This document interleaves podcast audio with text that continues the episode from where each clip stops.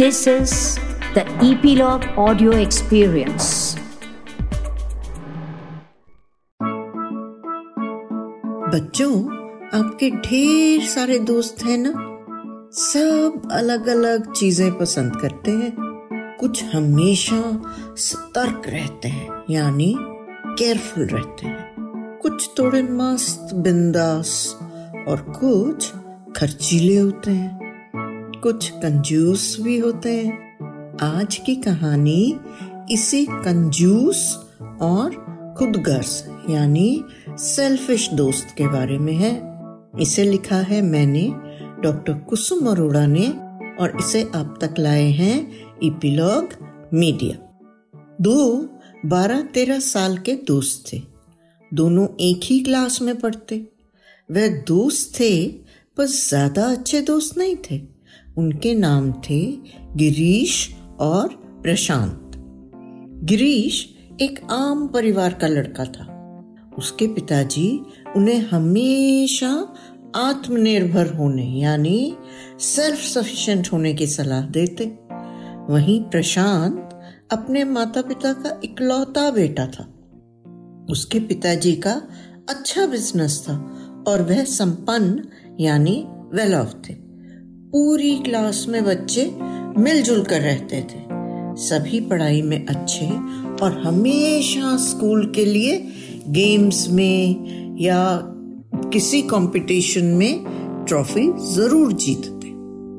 एक और खास बात थी, गिरीश को खाना बनाना बहुत अच्छा लगता था और वह ऑमलेट तो बहुत ही स्वादिष्ट, यानी टेस्टी बनाता था।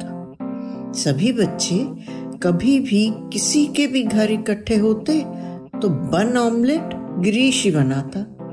वहीं प्रशांत हिसाब, यानी मैथ्स में बहुत अच्छा था। वह कुछ कंजूस भी था। और अक्सर जब भी उसे ट्रीट देनी पड़ती तो वह भूल जाता या बहाना बना देता। अब उनके स्कूल में एक दिन एक स्कॉलरशिप देने की अनाउंसमेंट हुई। गिरीश को स्कॉलरशिप की ज़रूरत थी, क्योंकि उसके घर में थोड़ी पैसों की कमी थी। पर एक मुश्किल और भी थी। स्कॉलरशिप पाने के लिए ढाई हज़ार रुपए की फ़ीस भरनी थी। पर उसकी आवश्यकता इसलिए थी कि स्कॉलरशिप दूसरे शहर में थी और वहाँ जाना, रहना खाने पीने के लिए यह पैसे आवश्यक थे। अगर एक बार स्कॉलरशिप मिल गई किसी को तो उसके लिए पढ़ाई हमेशा के लिए मुफ़्त थी। गिरीश इस स्कॉलरशिप को पाना चाहता था, पर उसके पास ढाई हज़ार रुपए नहीं थे देने के लिए। वो बेचारा उदास बैठा हुआ था। तभी प्रशांत आया और उसकी परेशानी सुनी। फिर वह कुछ सोचने लगा। थोड़ी देर बाद बोला, गिरीश, तुम खाना अच्छा बनाते हो। मेरी मम्मी के क्लब में एक मेला, यानी फेयर लग रहा है। वहाँ तुम बन ऑमलेट का स्टॉल लगा लो।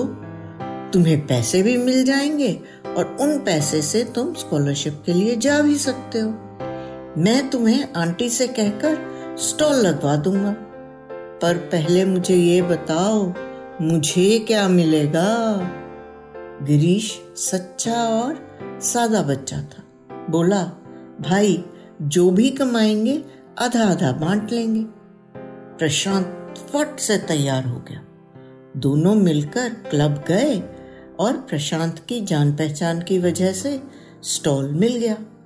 अब बारी थी अंडे और बन और ऑमलेट और बन बनाने की सारी सामग्री, यानी सारी चीज़ों को इकट्ठा करने की, उन्हें खरीदने की।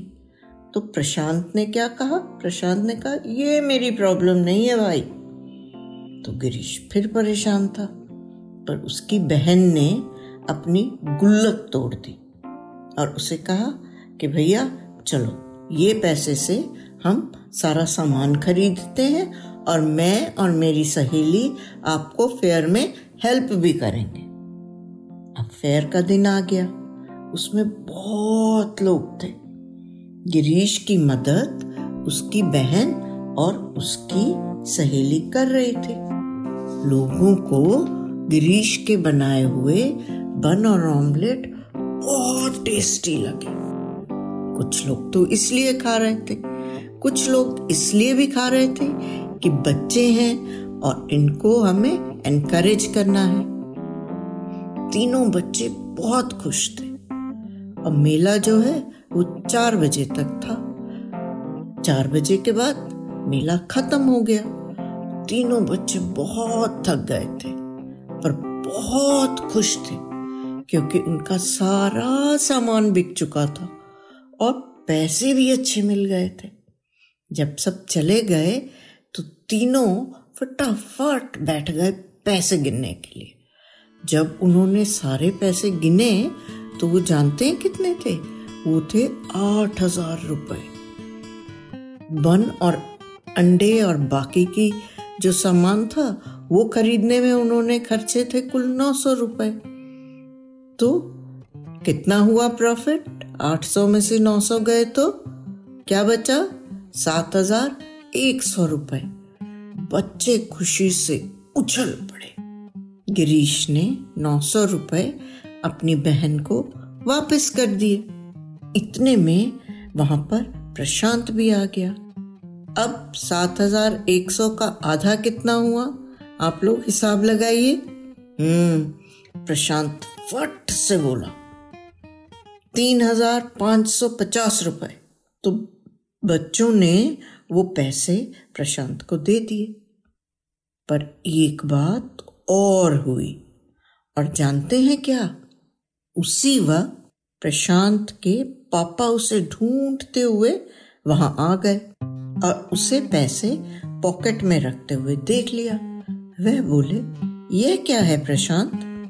प्रशांत बोला, प्रॉफिट में मेरा हिस्सा, क्योंकि मेरी वजह से ही तो इसे स्टॉल मिला। मैंने इससे पूछा था, मुझे क्या मिलेगा?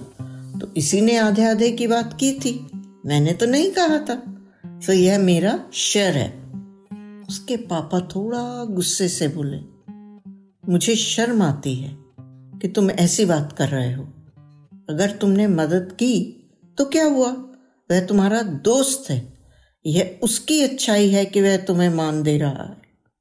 तुम इतने लालची बन सकते हो। और अगर तुम किसी को बोलते भी हो कि तुमने मदद की तो भी तुम्हारा व्यवहार खराब होगा। प्रशांत बोला, पर मैंने ही तो सबको यहाँ भेजा था। पापा बोले, तुमने जो खाया, क्या तुमने उसके पैसे दिए थे? या जो ये अंडे बन खरीद कर लाया था, उसमें तुम्हारे पैसे लगे थे? कांत, प्रशांत बोला, नहीं नहीं तो पापा। फिर उसके पापा ने कहा, बेटा बड़ा बनने के लिए छोटी छोटी हरकतें करना ओछापन दर्शाता है। यह तुम पर है कि तुम्हें क्या करना है। और मुझे तुम, तुम्हारी बहन और तुम्हारी सहेली तीनों पर बहुत गर्व है।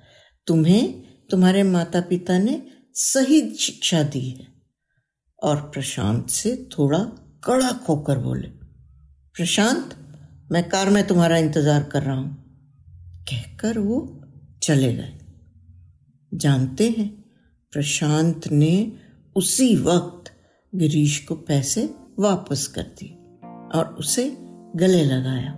फिर वह भाग कर पापा के पास गया और उन्हें बतलाया कि उसने पैसे नहीं लिए।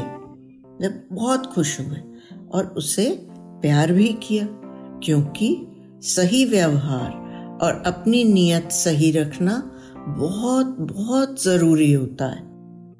तो देखा बच्चों, दोस्ती में मोल तोल नहीं करना चाहिए। यदि हम खुले दिल से सहायता करते हैं तो उसकी खुशी और तसल्ली यानी सेटिस्फैक्शन बहुत मिलती है। और एक बात बताऊँ, अगले दिन गिरीश प्रशांत के लिए एक सुंदर सी शर्ट लेकर आया और उसे मन से थैंक यू कहा। और जानते हैं, फिर इसके बाद प्रशांत ने ऐसी कंजूसी ना दोस्ती में की और ना ही हिसाब में करी। और वह दोनों हमेशा के लिए बहुत अच्छे दोस्त बन गए। नन्ही दुनिया में कहानी सुनने के लिए धन्यवाद। प्लीज़ अपने कमेंट्स हमसे ज़रूर शेयर करें। हमें इंतज़ार रहता है। यदि आप एप्पल पॉडकास्ट यूज़ करते हैं तो हमें रेट करना ना भूलें। और आप इपीलॉग मीडिया की वेबसाइट पर भी ननी दुनिया सब्सक्राइब कर सकते हैं। या अपने मनपसंद किसी भी पॉडकास्ट प्लेटफॉर्म जैसे स्पॉटिफाई गाना जियो सावन एप्पल पॉडकास्ट वगैरह। अपनी सब्सक्रिप्शन ज़रूर कंटिन्यू रखें। ताकि आपको नोटिफिकेशंस मिलती रहें। मैं आपसे फिर मिलूँगी एक नई कहानी के संग आपकी अपनी नन्ही दुनिया में। तब तक खुश रहें, स्वस्थ रहें।